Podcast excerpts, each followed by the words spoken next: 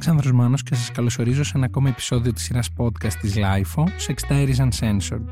Στο σημερινό επεισόδιο έχουμε καλεσμένη μας τη Μυρτώ, με την οποία θα μιλήσουμε για την εμπειρία του online dating μετά τα 50.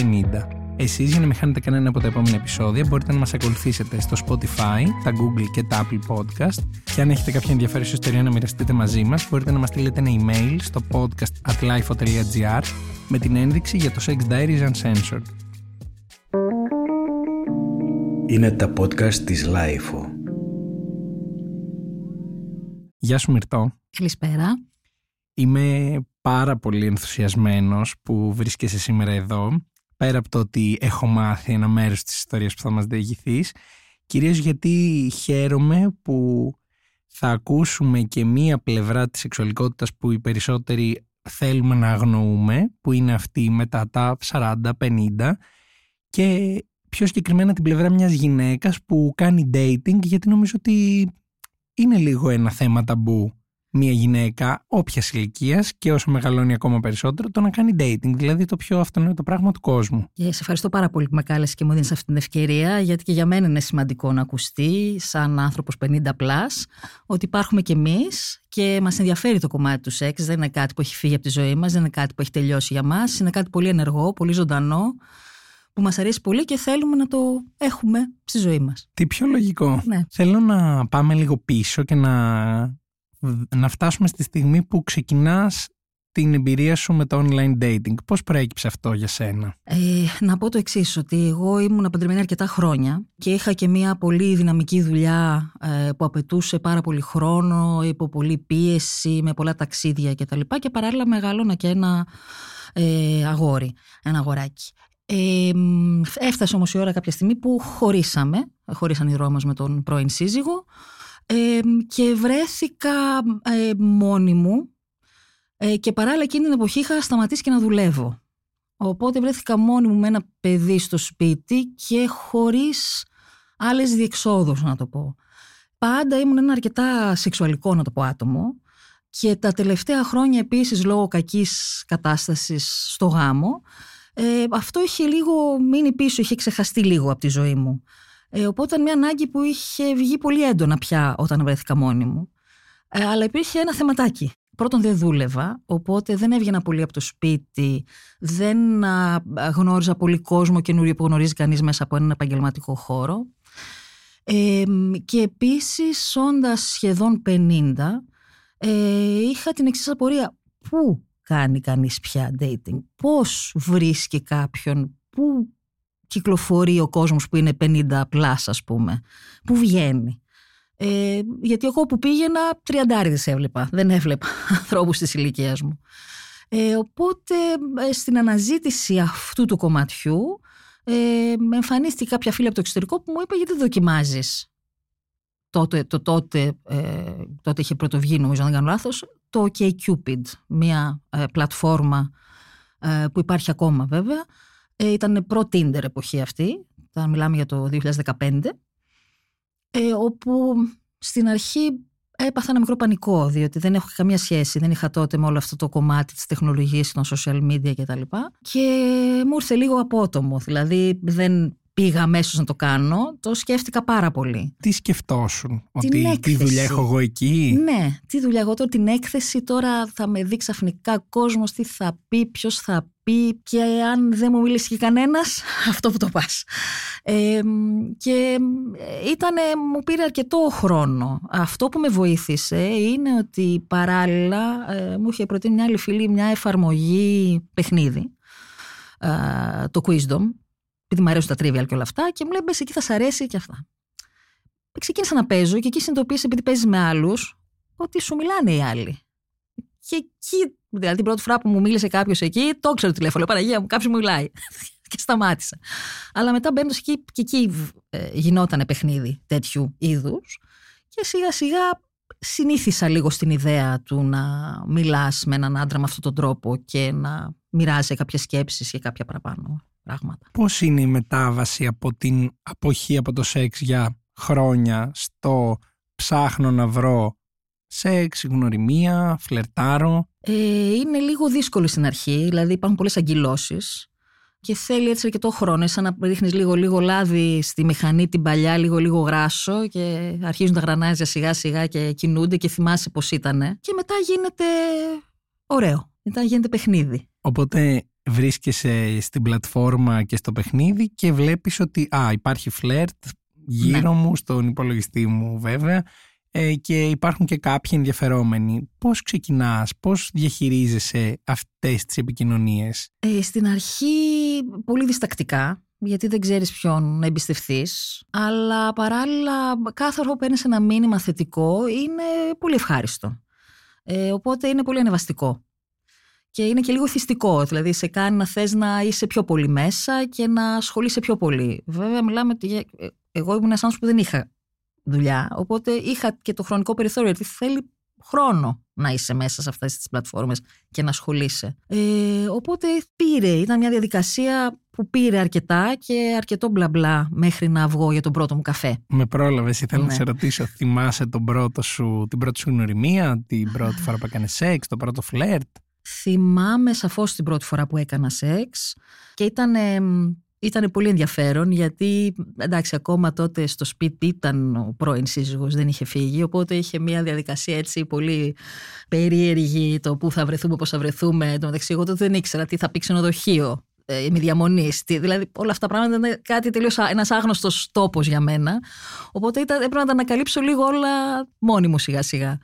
Εντάξει, το οποίο έχει και αυτό το, το χαβαλέτο όταν το σκέφτεσαι κατόπιν εορτής και κάθε γνώση είναι χρήσιμη. Πριν φτάσουμε στον πρώτο καφέ και στο Ναι. πρώτο φλερτ, πώς είναι η εμπειρία του μετά από πάρα πολλά χρόνια ως παντρεμένη να κάνεις σεξ με έναν άλλο άνθρωπο, με ένα άλλο σώμα; Είναι πολύ περίεργο, αλλά ήταν ε, για μένα εκείνη την εποχή τόσο μεγάλη ανάγκη αυτό που το ξεπέρασα πολύ γρήγορα το ότι ήταν κάτι άγνωστο. Έπεσα και σε μια πολύ καλή περίπτωση βέβαια. Έναν άνθρωπο πάρα πολύ ευγενικό, δοτικό, ε, γλυκό, δηλαδή δεν ήταν ένας άνθρωπος της ξεπέτας και το αυτό ήταν κάτι το οποίο το ήθελε και εκείνος πολύ και ήταν πάρα πολύ ωραίο. Τυχερή. Ναι, νομίζω ότι ήταν θέμα τύχης. Ήσουν πολύ Γιατί τυχερή. πολλές φορές η πρώτη φορά, ε, όταν, με οποιονδήποτε άνθρωπο, η πρώτη φορά σπάνια είναι, τουλάχιστον στη δική μου εμπειρία, ε, δεν είναι πολύ εύκολη. Θέλει λίγη έξτρα Θέλει προσπάθεια. λίγη έξτρα προσπάθεια, λείπει η οικειότητα που είναι πολύ σημαντικό κομμάτι. Οπότε, ναι. Χαίρομαι για αυτό που ακούω.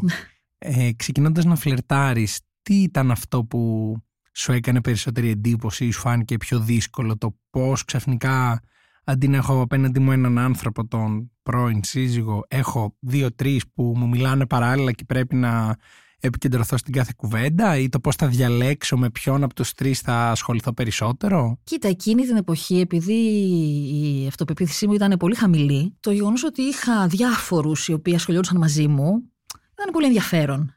Οπότε έδινα χρόνο στο να ασχοληθώ ε, με αυτούς που επέλεγα εγώ που μου φαίνονταν πιο ενδιαφέρον από αυτά που μου λέγανε. Ε, και εντάξει, ήταν λίγο σαν να ξέρεις, ήταν λίγο το, το, είσαι το παιδί μετά που έχει μπροστά πολλά, βάζαμε πολλά γλυκά και κάνεις λίγο, παίρνεις λίγο από εδώ, παίρνεις από εκεί. Είναι λίγο παιδική χαρά στην αρχή. Και εντάξει, είναι νομίζω θέμα, είναι και θέμα τύχης πολύ. Το τι θα, πώς θα σου βγει αυτός με τον οποίο μιλάς, τι θα γίνει και όλα αυτά. Αλλά ήταν πολύ ενδιαφέρουσα περίοδος για μένα αυτή. Οπότε κάπου εκεί ξεκινάνε τα ραντεβού και τα διερευνητικά του με Αυτό. ποιον μπορώ να κάνω και κάτι παραπάνω. Ναι, ακριβώς. Γιατί εντάξει, πλέον τώρα ε, νομίζω ότι είναι πιο ε, sex oriented το όλο κομμάτι του dating app. Όλοι δηλαδή έχουν, μπαίνουν για τα μεγάλο ποσοστό γι' αυτό. Όχι πως τότε δεν ήταν, αλλά ήταν λίγο πιο, υπήρχε και ένα φλερτ παραπάνω νομίζω. Ε, οπότε υπήρχε αυτή η διαδικασία του ναι, να βγούμε, να πιούμε ένα καφέ και μετά να κάνουμε ένα δεύτερο ραντεβού. Δηλαδή ήταν λίγο έτσι πιο αμερικάνικα, Σταδιακή ας πούμε, προσέγγιση. σταδιακό. Ναι.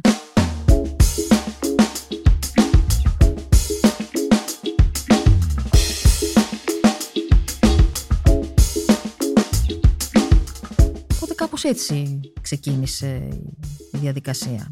Και τα πρώτα ραντεβού, οι πρώτοι καφέδες πώς πήγαν; Άλλοι καλά, άλλοι χάλια. Δηλαδή δεν θα ξεχάσω έναν τύπο. αχ, Πήγα κι εγώ τότε, πήγαινα, πήγα στην Ηλιούπολη. Γιατί πήγα στην Ηλιούπολη από το Χαλάνδη, κανείς δεν ξέρει. Πήγα πάντως μέχρι εκεί. Ε, ο οποίος ήταν καμία σχέση με τη φωτογραφία, έτσι, καμία. Και ήταν και πάρα πολύ σκοτεινός και Μυστηριώδης. μυστη- όχι, μυστηρι- όχι, αρνητικά μυστηριώδης του τύπου ότι εσύ τώρα ήρθες εδώ και τι θες από μένα. Λέω, Εγώ. δηλαδή, με ένα καφέ είπαμε να πιούμε. Νόμιζα είχαμε μιλήσει Ε, για ναι, κάποιο είχαμε- καφέ. ναι, ναι. Ε, και ήταν και ο μοναδικός ο οποίος ε, ε, σηκώθηκε και έφυγε. Από το καφέ έφυγε. Έφυγε, σηκώθηκε και έφυγε. Κατευθείαν. Δηλαδή κάτι είπαμε δύο κουβέντες και μου λέει: Εγώ φεύγω τώρα. Ταπ, Και έφυγε. Εντάξει. Οκ. Άλλη μια ενδιαφέρουσα εμπειρία. Εντάξει, αν εξαιρέσεις αυτή την περίπτωση που είναι λίγο πιο ακραία, Ναι. πώς διαχειριζόσουν το δεν ξέρω τι άνθρωπο θα βρω απέναντί μου, είτε Λοιπόν. θετικά είτε αρνητικά; Που το 'βρισκα πολύ ενδιαφέρον αυτό. Γιατί γνωρίζεις έναν άνθρωπο. Δηλαδή, είτε πάει, είτε δεν πάει, έχεις γνωρίσει έναν άνθρωπο. Εντάξει. Ε, το χειρότερο είναι αν ο άλλος δεν μιλάει καθόλου. Αυτό είναι το δύσκολο. Όταν δηλαδή προσπαθείς να κάνεις μια κουβέντα και με δεν βγαίνει κουβέντα με τίποτα. Και προσπαθείς και τραβάς και δεν γίνεται. Που Ναι. θες να κάνεις και την κουβέντα γιατί υπάρχει και μια άλλη έλξη και κάπως πρέπει να οδηγηθεί. Ναι, αλλά δεν είναι. Σε αυτές τις περιπτώσεις ξέρεις ότι δηλαδή φαίνεται ας πούμε, από την αρχή ότι θα είναι ένας σύντομος καφές. Μπαίνοντας λοιπόν σε όλη αυτή τη διαδικασία και εφόσον έχεις βγει και τα πρώτα ραντεβού, πώς αρχίζεις να εισπράττεις εσύ τη διαδικασία του dating στο πλαίσιο της ζωής σου; Δεν είναι κάτι που το αποζητάς συχνά, είναι κάτι που είναι Ε, πολύ γλυκό και εθιστικό, οπότε λες ας δώσω και μια ευκαιρία ακόμα. Ναι. Να πω εδώ ότι από τη μια είναι γλυκό και θυστικό βέβαια, από την άλλη τρως και πολύ ξύλο. Εικονικό ξύλο, έτσι. Από την άποψη ότι μπορεί να μιλάς με κάποιον και λέει Χα, τι ωραία. Μιλάω με κάποιον και τι ωραία που τα λέμε και τα λοιπά. Και ξαφνικά αυτός να μην ξανά εμφανιστεί ποτέ. Και που λες τι ώρα θα πάμε για καφέ, τίποτα. Και αυτό δεν είναι σπάνιο, έτσι. Δεν είναι κάτι που συμβαίνει σπάνια. Συμβαίνει αρκετά συχνά. Οπότε. Από τη μια είναι ευχάριστο, από την άλλη έχεις και αυτό. Ότι μπορεί να είναι και πολύ δυσάρεστο. Οπότε, εντάξει, είναι δηλαδή θέλει να το έχεις λίγο όρεξη, να έχεις λίγο ψυχικά αποθέματα, να έχεις λίγο στο μάχη για να είσαι πολύ συχνά σε αυτή τη διαδικασία. Γιατί από τη μια σε ανεβάζει και από την άλλη μπορεί να σε ρίξει πολύ, πολύ εύκολα. Ε, εγώ είμαι κατά περιόδους, δηλαδή κάποιες φορές έχω κέφι κάποιες εποχές και είμαι και μπαίνω και σε διάφορες πλατφόρμες και μιλάω και γνωρίζω και τα λοιπά κόσμο και βγαίνω. Ε, άλλες περνάω περιόδους ολόκληρο εξάμεινα που δεν ασχολούμαι καθόλου ας πούμε αλλά πια είμαι σε φάση μετά από τόσα χρόνια που βαριέμαι πάρα πολύ το εισαγωγικό. Τις άβολες ερωτήσεις. Ε, τις ε, αυτές τις κλασικές ερωτήσεις. Ε, Τι κάνεις, πού μένεις, τι δουλειά κάνεις. Και το χειρότερο από όλα, τι ψάχνεις εδώ. Τι ψάχνω ρε φίλε, δηλαδή τι μπορεί να ψάχνω που είναι. Και δεν ξέρω και τι ψάχνω, ό,τι βγει. Αυτό το τι ψάχνει πρέπει να δηλώσεις δηλαδή ότι όχι, θέλω μόνο σεξ, θέλω μόνο σχέση, θέλω να παντρευτώ, θέλω να κάνω παιδί. Δηλαδή πρέπει να το δηλώσεις την ώρα που έχεις γνωρίσει κάποιον, μιλάς πέντε λεπτά, πρέπει να του πεις ότι θέλω αυτό οπωσδήποτε, ας πούμε, να το γράψεις. Τι απαντάς εσύ σε αυτές τις περιπτώσεις πλέον; Κοίτα, εσύ είναι λίγο παιχνίδι. Αν είναι κανένας που δεν με έχει εμπνεύσει, συνήθως λέω θέλω μια πολύ σοβαρή σχέση γιατί θέλω να ξαναπαντρευτώ. Οι περισσότεροι λακίζουν στο δευτερόλεπτο, έτσι, δεν το συζητάμε. Δηλαδή, α, χάρηκα, γεια. Ε, αν είναι κάποιος που γουστάρω και θέλω να συνεχίσει η συζήτηση, λέω τι σκέφτομαι εκείνη την εποχή. Ότι θέλω να βγω και να περάσω καλά. Αυτό. Λογικό μου ακούγεται, Ναι. αλλά μάλλον δεν είναι τόσο λογικό για να γίνεται αυτή η ερώτηση. Ναι, δεν είναι. Είναι πάντα λες και. Εντάξει. Δεν υπάρχει πολύ έμπνευση, εγώ βρίσκω εκεί έξω. Δηλαδή, έμπνευση με την έννοια του να κάνεις μια συζήτηση και να, να βγει στο δρόμο ότι αν ναι, τι θέλω. Ή το αν είμαι παντρεμένος, ή τι δουλειά κάνω, ή αν έχω παιδιά. Να βγει δηλαδή μέσα από μια ωραία επικοινωνία. Χωρίς να είναι ένα, δύο, τρία η ανάκριση. Να δώσω βέβαια σε αυτό το σημείο και το ελαφρυντικό σε όλους αυτούς που κάνουν αυτές τις ερωτήσεις ότι είναι λίγο άβολο να μιλάς με κάποιον που δεν γνωρίζεις, δηλαδή από κάπου πρέπει να πιαστείς. Τώρα είτε είναι από κάτι που γράφει στο προφίλ του, είτε είναι από ξέρω, εγώ, ένα κοπλιμέντο για τη φωτογραφία. Κάτι πρέπει να βρεις να πεις, γιατί αλλιώς είναι καλημέρα, καλημέρα. Τι κάνεις, καλά είμαι εσύ, καλά. Ναι, συμφωνώ, έχει δείξει αυτό. Για εκεί φαίνεται λίγο η διαφορά όμω. Εκεί ξεχωρίζει κάποιο να κάνει κάτι ένα πιο. Έτσι, Να δείξει ε, ότι ε, έκανε μια ότι- προσπάθεια. Ναι, αυτό. Ότι κάνει μια προσπάθεια. Εντάξει, παραπάνω. αυτό το ακούω. Όσο μιλούσε και έλεγε αυτά που καλό είναι να φανούν και στην πορεία κάποιε φορέ, έχω την απορία του πώς οι άνθρωποι με τους οποίους μιλάς εισπράττουν το ότι είσαι παντρεμένη, πρώην, παντρεμένη, νυν, χωρισμένη, με παιδί. Είναι κάτι το οποίο είναι ταμπού, είναι κάτι που φοβίζει ή είναι συχνό φαινόμενο; Νομίζω ότι είναι αρκετά συχνό φαινόμενο. Δεν νομίζω ότι φοβίζει. Ε, Ή δηλαδή- φοβίζει με την έννοια ότι α, θα έχει υποχρεώσεις, θα έχει, ξέρω Ναι, εγώ, ε, παιδί που Ναι. Χρειάζεται Θε- ίσως έναν, Έναν πατέρα. όχι πατέρα, έναν κάποιον, ε, κάποια Ναι. αντρική παρουσία. Δεν μου έχει τύχει κάτι τέτοιο, να σου πω την αλήθεια. Δεν έχω δηλαδή πάρει, δεν έχω πράξει κάτι τέτοιο. Ίσως αν ήμουν μικρότερη και ήταν το παιδί μου μικρότερο να υπήρχε μια τέτοια αγωνία. Δηλαδή, αν είχα ένα παιδί δύο ετών, ας πούμε. Ότι θα θέλει ότι κάποιον να μπορεί μεγαλώσει μαζί θέλει. το παιδί. Ναι, μπορεί να υπήρχε μια τέτοια αίσθηση. Αλλά επίσης υπάρχουν πολύ συχνά άντρες αντίστοιχοι που είναι χωρισμένοι και μεγαλώνουν τα παιδιά τους. Έχω τύχει σε περιπτώσεις που η μητέρα είναι άφαντη, ας πούμε, και όντως μεγαλώνουν εκείνη τα παιδιά, είναι με τα παιδιά στο σπίτι. Μονίμως, όχι παίρνω το Σαββατοκύριακο κτλ. Και μιλώντας για χωρισμένους, να υποθέσω ότι θα υπάρχουν και παντρεμένοι μέσα σε αυτές τις Ου. πλατφόρμες. Και πολύ, τα- ειδικά τα τελευταία χρόνια, έχουν, υπάρχει μεγάλη αύξηση ανθρώπων που δηλώνουν στο προφίλ τους ότι είναι παντρεμένοι. Χωρίς να βάλουν φωτογραφία βέβαια. Αλλά με πολλοί κόσμος που λέει είμαι παντρεμένος και απλά θέλω να περάσω ωραία, θέλω να, είναι, να κάνω μια γνωριμία και να περάσουμε όμορφα. Εντάξει, βέβαια κάποιοι το διαθίζουν κιόλας και λένε Α, τώρα είμαι παντρεμένος, αλλά εγώ ψάχνω τον έρωτα της ζωής μου και δεν είμαι καλά και αυτό το οποίο. Εντάξει, τώρα, οκ. Τα ακούω- Εγώ τα ακούω και λίγο βερεσέ όλα αυτά. Είναι λίγο. Εντάξει, προτιμώ να είναι πολύ ευθύς ο άλλος και να μου πει Εντάξει, εγώ αυτό θέλω, ρε παιδί μου. Πώς εισπράττεις εσύ την συζήτησή σου με κάποιον που θα σου πει ότι είμαι παντρεμένος θα το γράφει στο προφίλ του; Ε, μου είναι αδιάφορο το γεγονός, να σου πω την αλήθεια. Δηλαδή, μ, αν αυτός έχει αποφασίσει ότι θέλει να βάλει μια άλλη γυναίκα στη ζωή του, αν δεν είμαι εγώ, θα είναι κάποια άλλη. Δεν ξέρω, να- το, αρνη- το αρνητικό είναι ότι ένας τέτοιος άνθρωπος δεν έχει χρόνο. Ο, είτε έχει πολλές υποχρεώσεις συνήθως. Οπότε αυτό είναι το δύσκολο στο να κάνεις κάτι με κάποιον ως που δηλώνει παντρεμένος, γιατί είναι περιορισμένος ο χρόνος, οπότε ξέρεις, δεν το βρίσκεις εύκολα. Οπότε κατά τα άλλα είναι δικό του πρόβλημα. Είναι, το θεωρώ ότι ότι- είναι δικό του πρόβλημα ότι είναι παντρεμένος. Ότι είναι, γιατί είναι κάτι που έχει πάρει μια απόφαση να κάνει και ψάχνει απλώς κάποιον να το κάνει. Δεν, α, και δεν α, πιστεύω ότι έχει στο μυαλό του ότι α, θα κάνει μια σχέση με αυτή τη γυναίκα που θα βρει. Απλά θέλει να επιδείξει. Θα πιαστώ από την τελευταία σου φράση. Να υποθέσω ότι όπως και σε όλα τα dating apps και σε όλες τις ηλικίες και σε όλους τους σεξουαλικούς προσανατολισμούς υπάρχουν άνθρωποι που προσεγγίζουν με πολύ έντονη την πρόθεση του να επιδείξουν και κάποιοι που είναι λίγο πιο του φλερτ και του ρομαντικού στοιχείου και του σιγά σιγά. Αυτούς δεν τους έχω βρει πολύ τους τελευταίους. Νομίζω ότι είναι, οι περισσότεροι είναι πιο, δηλώνουν πολύ πιο έντονα αυτό το κομμάτι. Και η, η, η τάση είναι να περάσουμε αμέσως σε μια άλλη πλατφόρμα επικοινωνίας. Viber, WhatsApp Viber, κτλ. WhatsApp κτλ. Με σκοπό το sexting βέβαια, έτσι. Δηλαδή ο, είναι, συνήθως είναι αυτή η πορεία. Ακόμα και πριν τη γνωριμία, πριν τον καφέ, οτιδήποτε, πολύ συχνά το ζητούμενο είναι αυτό. Πολλές φορές είναι το ζητούμενο είναι μόνο αυτό. Τώρα θα ακουστεί χαζή απορία μου, αλλά θα τη ρωτήσω.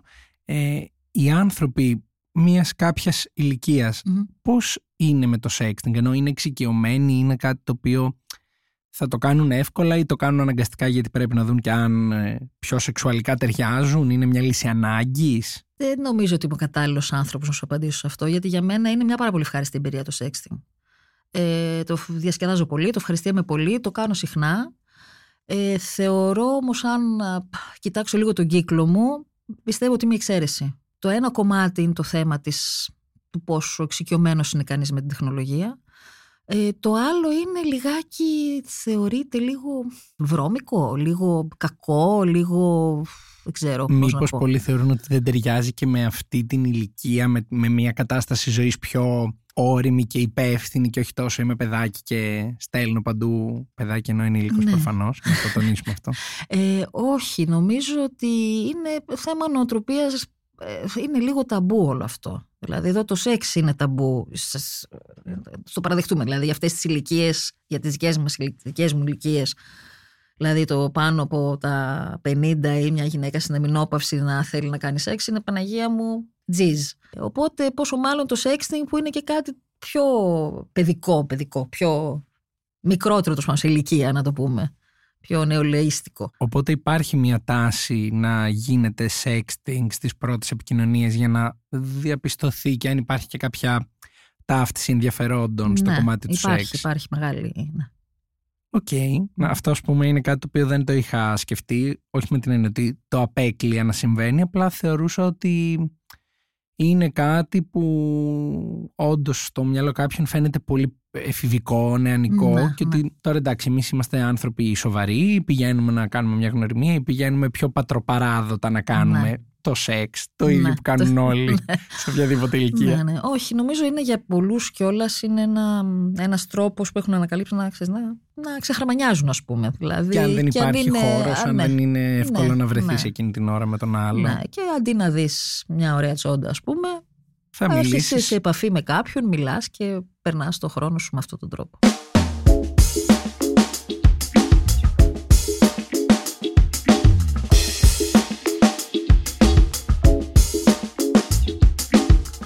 Θέλω να γυρίσω λίγο πιο πίσω γιατί το είπαμε και δεν πρόλαβα να το ρωτήσω την ώρα που έπρεπε. Η, ο κύκλος σου, οι φίλες σου, πώς αντιμετωπίζουν το ότι εσύ βρίσκεσαι σε dating apps και τα χρησιμοποιείς; Τα χρησιμοποιούν και εκείνοι ή ή εσύ ξέρεις τον Ε, κανόνα; Είμαι η εξαίρεση.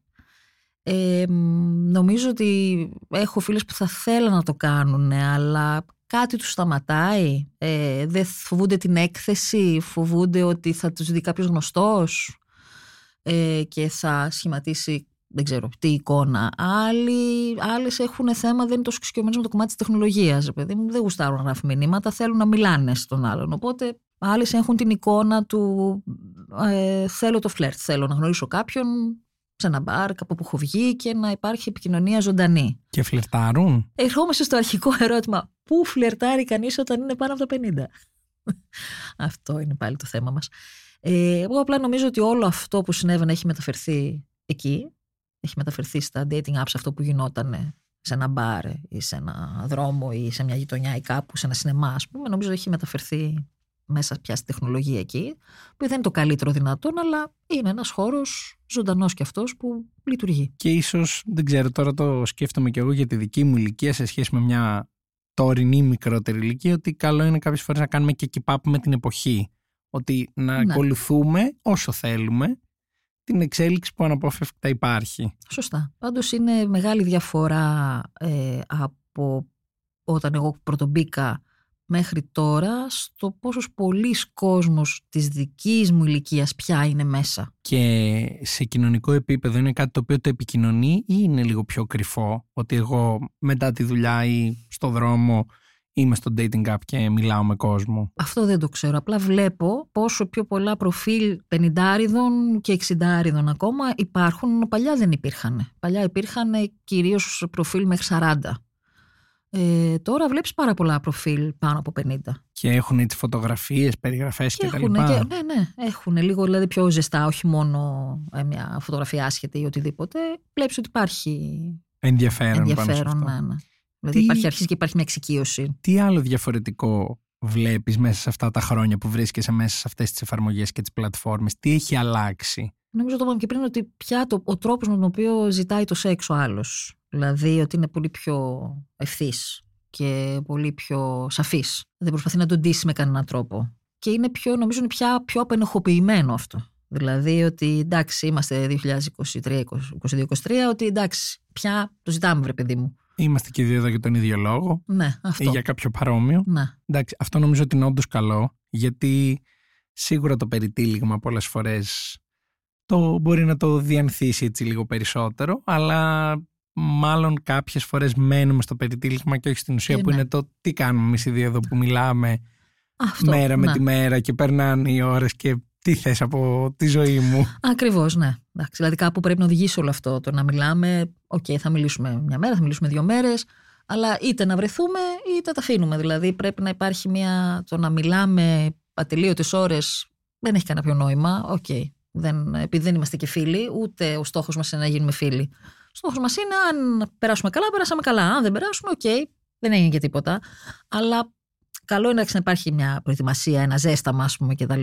Αλλά και αυτό πια πρέπει να υπάρχει ένας χρονικός περιορισμός, να προχωρήσουμε στο διά ταύτα, άμα είναι. Μιλώντας για το διατάφτα, ποια είναι η καλύτερη και ποια είναι η χειρότερη εμπειρία που έχεις να θυμάσαι από σεξ που προέκυψε μέσω dating app; Να πω ότι μέσω του dating apps έχω κάνει και δύο σχέσεις μακροχρόνιες. Άρα σίγουρα αυτές είναι στις Άρα αυτές καλές είναι στις εμπειρίες. καλές. Κακές εμπειρίες δεν είχα κακές. Δεν είναι κάτι το οποίο ε, μπορεί να ήταν ένα διάφορο σεξ, αλλά δεν ήταν κακό με την έννοια ότι συνέβη κάτι που με πλήγωσε, ή συνέβη κάτι που μου άφησε μια άσχημη γεύση στο στόμα να το πω. Δηλαδή ε, το, τα θυμάμαι όλα ευχάριστα. Δηλαδή δεν έχω κάτι. Μπορεί να ήταν λίγο πιο βαρετό.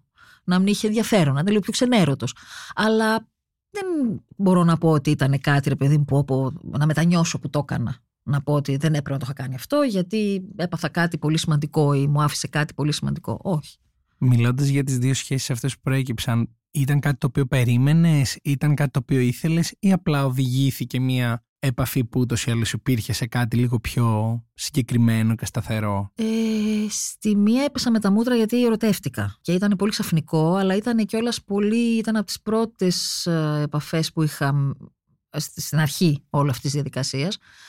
Η δεύτερη περίπτωση ήταν μια σχέση που ξεκίνησε από το σεξ και προχώρησε στο να γίνει κάτι περισσότερο. Υπάρχουν γενικά οι ταμπέλες του εμείς κάνουμε σεξ, δεν είμαστε για κάτι παραπάνω ή εγώ θέλω μόνο σεξ που θα οδηγήσει σε σχέση.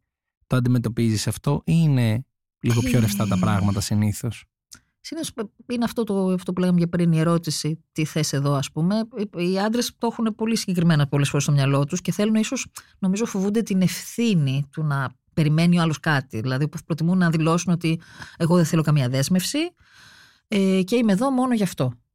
Αλλά νομίζω ότι είναι όλα πολύ ρευστά. Δηλαδή, αν βρεθείς με έναν άνθρωπο, ό,τι και να έχεις πει, αν βρεθείς με έναν άνθρωπο που ταιριάζεις και περνάς καλά, θα αρχίσεις να βρει πιο συχνά. Ε, και αυτό στο, σιγά σιγά θα γίνει κάτι άλλο. Δηλαδή, είναι νομίζω τελείως λάθος το να έχουμε αυτή την οτροπία, που την έχω κι εγώ μερικές φορές, μην νομίζεις. Εντάξει, το λέω για να τα ακούσω κι εγώ.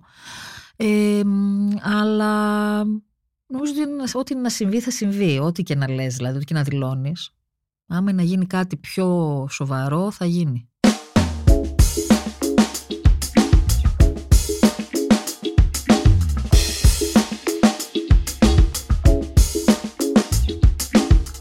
Θέλω έτσι όπως ε, συζητάμε για όλα αυτά και προσπαθώ να κάνω εικόνες στο μυαλό μου να μου μιλήσεις για την τελευταία εμπειρία που είχες, για το τελευταίο φλερτ, για το τελευταίο ραντεβού που είναι και πρόσφατο και θα το θυμάσαι φαντάζομαι πώς ήταν, πώς προέκυψε ή τι συμβαίνει τώρα στα dating apps σου; Κοίτα δεις, τώρα έχουμε περάσει πια από το, τον καφέ.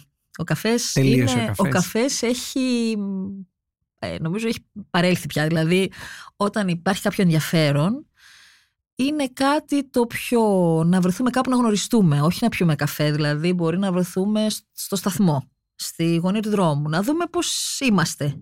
Και αν αυτό που είμαστε έχει ενδιαφέρον, προχωράει πολύ γρήγορα στο επόμενο στάδιο. Okay. Ε, τουλάχιστον ε, οι πιο πρόσφατες περιπτώσεις οι δικές μου ήταν ε, με αυτόν τον τρόπο. Πώς φαίνεται σε αυτό Κοίτα, που δεν αρχή, υπάρχει ο καφές; Ναι, ε, στην αρχή το θεωρούσα. Δεν, ξέρω, δεν, δεν μ' άρεσε. Δεν διανοούμε να προχωρήσω σε κάτι χωρίς να έχει υπάρξει η φάση του καφέ.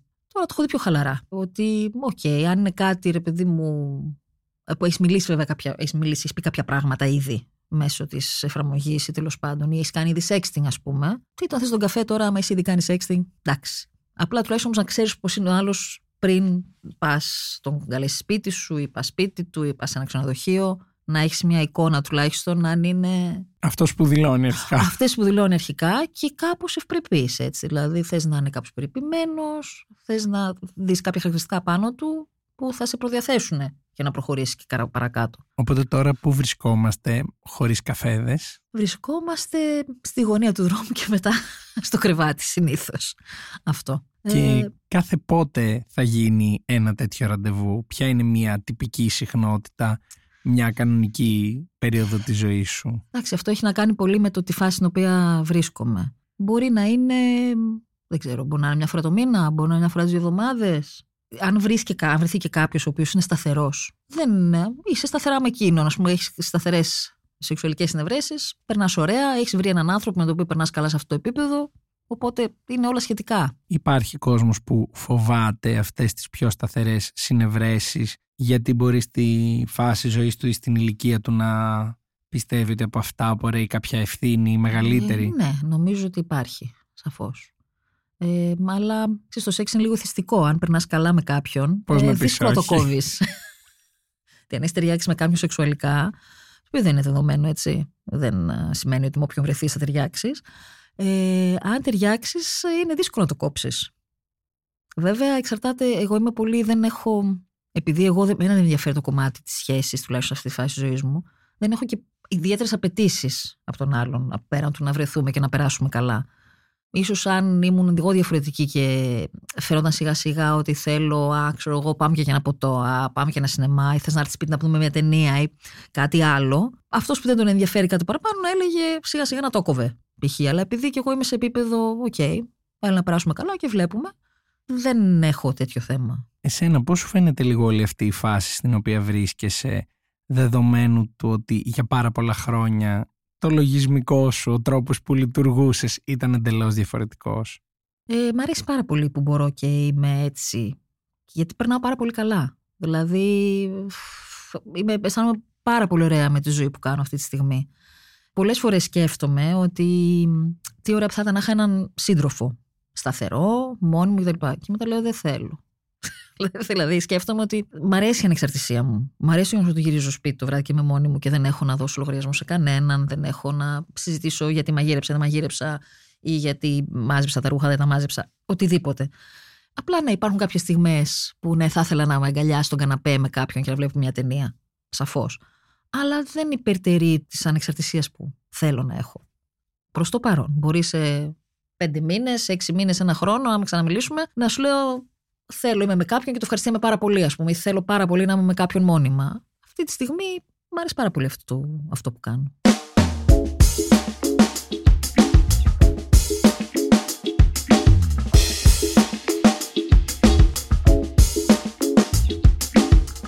Θα αρπάξω την ευκαιρία γιατί είσαι η πρώτη καλεσμένη μου που εμπίπτει και σε αυτή την περίπτωση και ακριβώς επειδή είναι επίσης όχι τόσο συχνό να μιλάμε για αυτά θέλω να κάνουμε και την αναφορά στην εμεινόπαυση. Το ανέφερες και πριν ότι στην ηλικία που είσαι μετά από μια ηλικία σε μια φάση ζωής ε, της γυναίκας υπάρχει και αυτό. Να. Πώς βίωσες, να υποθέσω βίωσες την εμεινόπαυση μέσα στα dating apps? Ε, ναι, ε, κοίτα, είναι εξαρτάται. Η μηνόπαυση φέρνει διαφορετικά σε κάθε γυναίκα. Ε, διαφορετικά συμπτώματα και διαφορετικές ε, οπότε, αλλαγές, στο σώμα. Ναι. Ε, ε, οπότε υπάρχουν, υπάρχουν κάποια πρακτικά ζητήματα που προκύπτουν όπως η ξηρότητα του κόλπου και κάποια θέματα που πρέπει να τα αντιμετωπίσεις. Ε, και υπάρχουν τα ψυχολογικά θέματα που σου δημιουργεί, που είναι τα, τα νεύρα που μπορεί να έχεις, οι ψηλοκαταθλιψούλε, όλα αυτά τα οποία.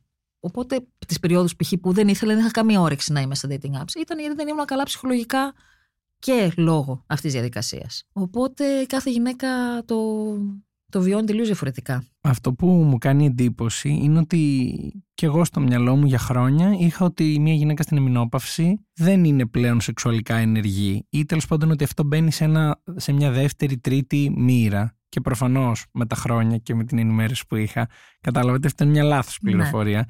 Αλλά νιώθω ότι πολλές φορές ο, ο ρατσισμός σχετικά, ο ηλικιακός, σχετικά με τους άνω των 40, 45, 50, και ειδικά όσον αφορά τις γυναίκες προκύπτει ακριβώς και από αυτό ότι η γυναίκα μετά τα 50 κάτι που είναι και στην εμεινόπαυση ε, δεν έχει κάποια επιθυμία, δεν έχει ενδιαφέρον. Ναι, είναι η πατριαρχία. Η ίδια... Ναι, η, πα... η, πατριαρχία. έτσι. Δηλαδή έχει, καταρχήν αυτό ότι η γυναίκα γενικά δεν έχει έλεγχο της επιθυμίας της. Ο άντρας αποφασίζει αν η γυναίκα επιθυμεί ή όχι. Οπότε ξεκινώντας από εκεί, πόσο μάλλον ε, μετά από την ηλικία που μπορεί να κάνει παιδιά, ουσιαστικά πια είναι μια άχρηστη παρουσία. Δεν, αυτή τη στιγμή που μπορεί να κάνει παιδιά, δεν τη χρειαζόμαστε. Δεν έχει λόγο δεν να απολαύσει. Έχει λόγο να... Οπότε και γενικά η απόλαυση της γυναίκας είναι ταμπού σε οποιαδήποτε ηλικία και να είναι, είναι τεράστιο ταμπού ότι η γυναίκα κάνει σεξ για να ευχαριστηθεί και όχι για να τεκνοποιήσει. Υπάρχει στον κύκλο σου αυτή η, όχι άποψη ακριβώς, αλλά το ότι εντάξει, μεγαλώσαμε, δεν είμαστε για να κάνουμε σεξ, να τρέχουμε, να γνωρίζουμε κόσμο στα λιβάδια και να ναι. κάνουμε σεξ. Ε, Υπάρχει αυτό; Ε, δεν τολμά να μου το πούνε, όχι. Πιστεύεις όμως ότι υπάρχει κόσμος που το σκέφτεται; Κοίτα, δεν είμαστε οι τυπικές πενιντάρες Οπότε δεν σκεφτόμαστε με αυτόν τον τρόπο. Ε, σκεφτόμαστε ότι η ζωή είναι μπροστά μας. Ότι έχουμε πράγματα να κάνουμε και όχι, δεν αλλάζει κάτι. Παρά την ηλικία μας. Δηλαδή, η ηλικία μας σκεφτόμαστε σε αυτό που λένε ότι οι πεντάρες είναι νέες, τριαντάρες κτλ. Όλα αυτά. Κάπου είναι αλήθεια. Δηλαδή, ο τρόπος ζωής μας δεν είναι ο ίδιος που, ήταν οι μαμάδες, που είχαν οι μαμάδες μας. Τελείως διαφορετικός. Εντάξει, και να διευκρινίσουμε λίγο σε αυτό το σημείο, επειδή δεν θα ήθελα να παρερμηνευτεί κάτι από αυτά που έχω πει, ότι ε, λέμε συνέχεια σε αυτή την ηλικία ή στην Ναι. τάδε ηλικία κτλ. Κάπως γιατί δυστυχώς δεν ακούμε πολλά τέτοια παραδείγματα, δεν συζητάμε δημόσια Ναι. ανοιχτά για άτομα άνω των 30, 40, βία 50 Ναι. Που απολαμβάνουν το σεξ και το Ναι. επιζητούν και, το, και ασχολούνται με, αυτό το, με αυτή την απόλαυση Ναι. και την Ναι. ανάγκη του ανθρώπου γιατί δεν είναι μόνο απόλαυση. Ναι, ακριβώς. Είναι ανάγκη και είναι σαφής ανάγκη. Δηλαδή, όσο την καταπιέζει κανείς, καταπιέζει ένα πολύ σημαντικό κομμάτι του εαυτού του. Και είναι κρίμα γιατί πραγματικά είμαι σίγουρη ότι υπάρχουν πολλές γυναίκες εκεί έξω που το καταπιέζουν αυτό το πράγμα, γιατί είναι, φοβούνται να το παραδειχτούν ακόμη στον ίδιο τους τον εαυτό. Μιλώντας για αυτές τις γυναίκες θα ήθελα λίγο πριν κλείσουμε να σε ρωτήσω τι θα συμβούλευες μία γυναίκα είτε στην ηλικία σου είτε σε κάποια άλλη ηλικία μικρότερη μεγαλύτερη που είτε για λόγους κοινωνικούς είτε για λόγους ε, καθημερινότητας και αποζητά το σεξ αλλά ταυτόχρονα φοβάται ή ντρέπεται να μπει στον κόσμο των dating apps. Τι θα της έλεγες; Εγώ θέλω να το κάνει. Αν δεν θέλει να βάλει φωτογραφία, ας μην βάλει φωτογραφία. Α βάλει κάποια στοιχεία για τον εαυτό της στο προφίλ της. Ας το δοκιμάσει. Είναι οκ. Δηλαδή είναι μια εμπειρία. Άμα δεν λειτουργήσει, δεν λειτουργήσει, αλλά τουλάχιστον δεν χάνει κανείς τίποτα να προσπαθήσει κάτι τέτοιο. Για μένα. Δηλαδή είναι περισσότερα τα πλεονεκτήματα και το καλό που παίρνεις μέσα από αυτό παρά το αρνητικό στοιχείο. Το ίδιο λες και στις φίλες σου Ναι. και τι σου λένε. δεν το αποφασίζουν. Η αλήθεια είναι. Πάντα έχουν, Έχουν ένα άλλο. κολλήματα Πάντα έχουν, ο εμ, καθένας έχει στο μυαλό του έναν, έναν λόγο. ηθικής φύσεως ή ότι Ε, ντρέπομαι, πού να ασχολούμαι τώρα; ε, υπάρχει η άποψη ότι εγώ δεν θέλω να, το, δεν θέλω να γνωρίσω κάποιον από εκεί. Θέλω να γνωρίσω κάποιον όπως γνώριζα όταν ήμουν 25 ας πούμε. Υπάρχει και η άποψη ότι μ, εγώ είμαι ας πούμε στη χή δουλειά και δεν θέλω να με δουν οι συνάδελφοί μου να κάνω αυτό. Τέτοια είναι συνήθως. Τα κολλήματα είναι αυτού του, του στυλ. Λες και οι συνάδελφοι δεν κάνουν dating.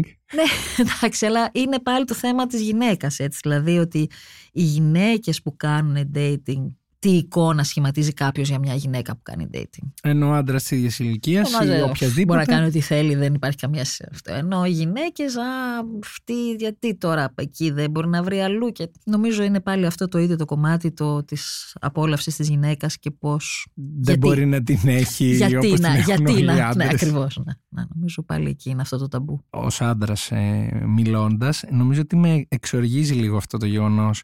Γιατί σκέφτομαι ότι δεν μπορεί να είναι ok μόνο για κάποιους το να είναι σε όποια ηλικία, με όποιο τρόπο, παντρεμένοι. Δηλαδή Σαφώς. Ακόμα και το ότι είπαμε ότι κάποιοι παντρεμένοι βρίσκονται μέσα σε αυτά τα dating apps και πάλι αν ακουγόταν η ιστορία από τη μεριά μιας γυναίκας ήταν πιο κατακριτέο. Σαφώς, ότι θα βέβαια. βγαίνει στο σπίτι Το δει τη. στο σπίτι της, το παιδί της, το αυτό, την οικογένειά της, δεν σκέφτεται και τι κάνει κτλ. Ενώ ο άντρας έχει το ακαταλόγιστο. Ναι. Ναι. Άντρας είναι. Είναι που νομίζω όσες φορές και, το, και αν το συναντήσω, είναι ακόμα πιο εξοργιστικό στα Έχεις αυτιά δίκιο. μου. Και χαίρομαι πολύ που μοιράστηκες την ιστορία σου μαζί μας για να ακουστεί και στα αυτιά ανθρώπων που μπορεί να μην έχουν ακούσει μέχρι στιγμής μια τέτοια ιστορία και αυτή η πλευρά της σεξουαλικότητας και why not να τα πούμε και σε κάποια χρόνια από τώρα να μάθω όλα τα Ευχαρίστως. update και να δω πού έχει οδηγήσει αυτό το ταξίδι στην εξερεύνηση των dating apps. Με πολύ χαρά γιατί είναι ένα ταξίδι που δεν έχει τελειώσει όπως βλέπουμε. Έχει συνέχεια. Χαίρομαι πάρα πολύ για αυτό που ακούω να ξέρεις. Να είσαι καλά. Μυρτώ, σε ευχαριστώ πάρα πολύ Εγώ για την ευχαριστώ. ιστορία που μοιράστηκες μαζί μας και χαίρομαι που εμπιστεύτηκες αυτή την ιστορία σε μένα. Να είσαι καλά. Σε ευχαριστώ εγώ για όλα.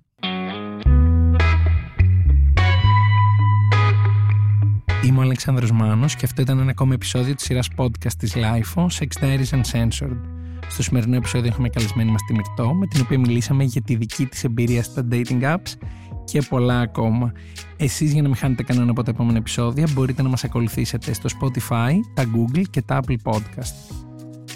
Ηχοληψία, επεξεργασία και επιμέλεια, Φαίδωνας Κτενάς και Μερόπη Κοκκίνη. Ήταν μια παραγωγή της LiFO. Είναι τα podcast της LiFO.